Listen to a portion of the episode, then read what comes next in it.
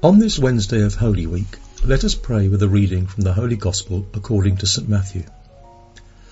Then one of the twelve, who was called Judas Iscariot, went to the chief priests and said, What are you willing to give me if I hand him over to you? They paid him thirty pieces of silver, and from that time on he looked for an opportunity to hand him over. On the first day of the feast of unleavened bread, the disciples approached Jesus and said, where do you want us to prepare for you to eat the Passover? He said, Go into the city to a certain man and tell him, The teacher says, My appointed time draws near. In your house I shall celebrate the Passover with my disciples. The disciples then did as Jesus had ordered and prepared the Passover.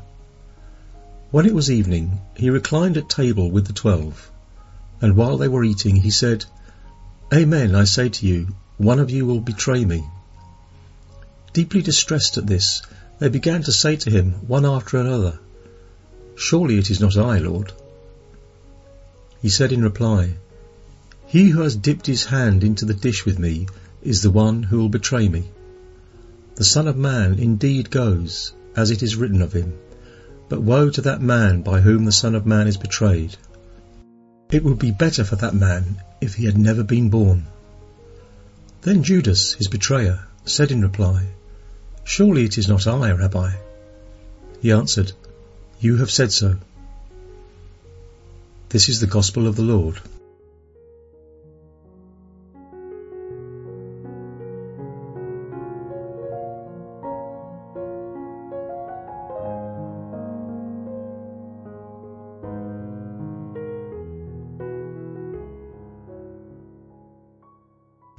As we draw closer to Holy Week, tension between betrayal and the love of Jesus builds up. And such betrayal is hidden, silent. It comes from a supposed friend who messed everything up in exchange for money, which in the end he could never use. Betraying God's love in exchange for something else, for sin, for ambition, for selfishness, for power, for vanity, for lust, for corruption, means precisely missing Jesus' love in exchange for something that doesn't fill us completely or that we don't really use because we ultimately make up our own minds. This is what happened to Judas. There were many silver coins, but the burden of guilt was greater. Sins like that. Self-love attracts sin, but at the end of the road we are left alone because self-love belongs to the self, not to others. If you caught a glimpse of the Gospel readings of the last few days, you're probably surprised by the figure of Judas. But I invite you to marvel at the love of the heart of Jesus instead. There are, there were, and there will always be many Judases. We are Judas, you and me, too, with our small or great acts of betrayal. Although at times it's hard for us to accept it, we can't wash our hands of the responsibility as Pilate will do on Good Friday we are part of this broken and treacherous humanity which lets itself be purchased at a bargain price. It happened to Peter. He made a promise but couldn't keep it. How often have we made a promise but have come face to face with our weaknesses from one moment to the next? Our life of faith is often like this. On the one hand, we feel an urge to love, to surrender silently and generously we feel the presence of the kingdom of God.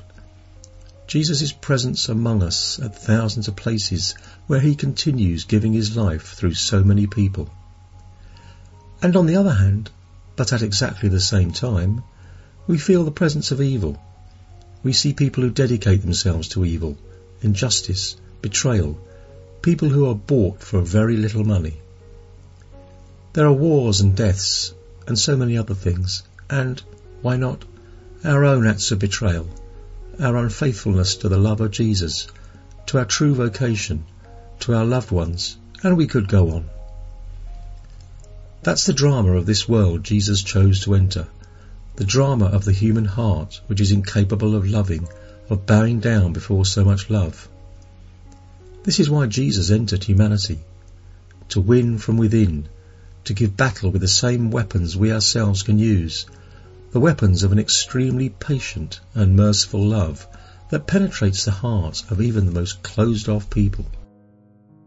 What other miracle of patience could Jesus have worked other than waiting until the end for this supposed friend who ended up betraying him in exchange for money?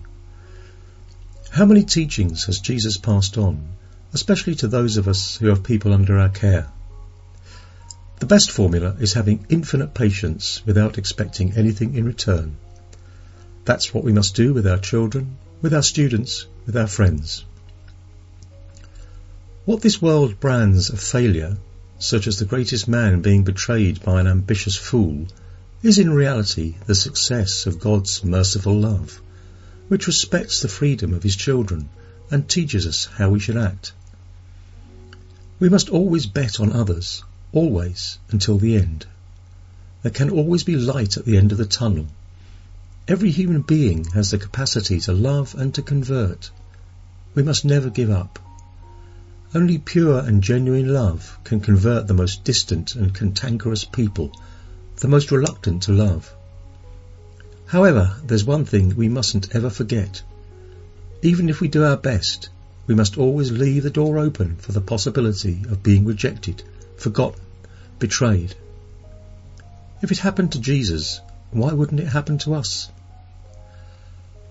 Let's not tire of doing good and seeking the good of others. Let's choose the least loved and make them feel the love of a God who never tires of loving and waiting until the end. Jesus did and does the same with each one of us. He didn't want to play tug of war. That's what must hold us in awe. We were Judas at one point and Peter at some other. Why not dare start to be like Jesus once and for all?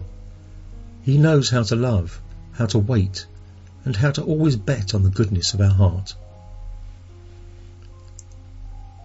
May we have a good day, and may the blessings of our merciful God, the Father, Son, and the Holy Spirit descend upon our hearts and remain forever.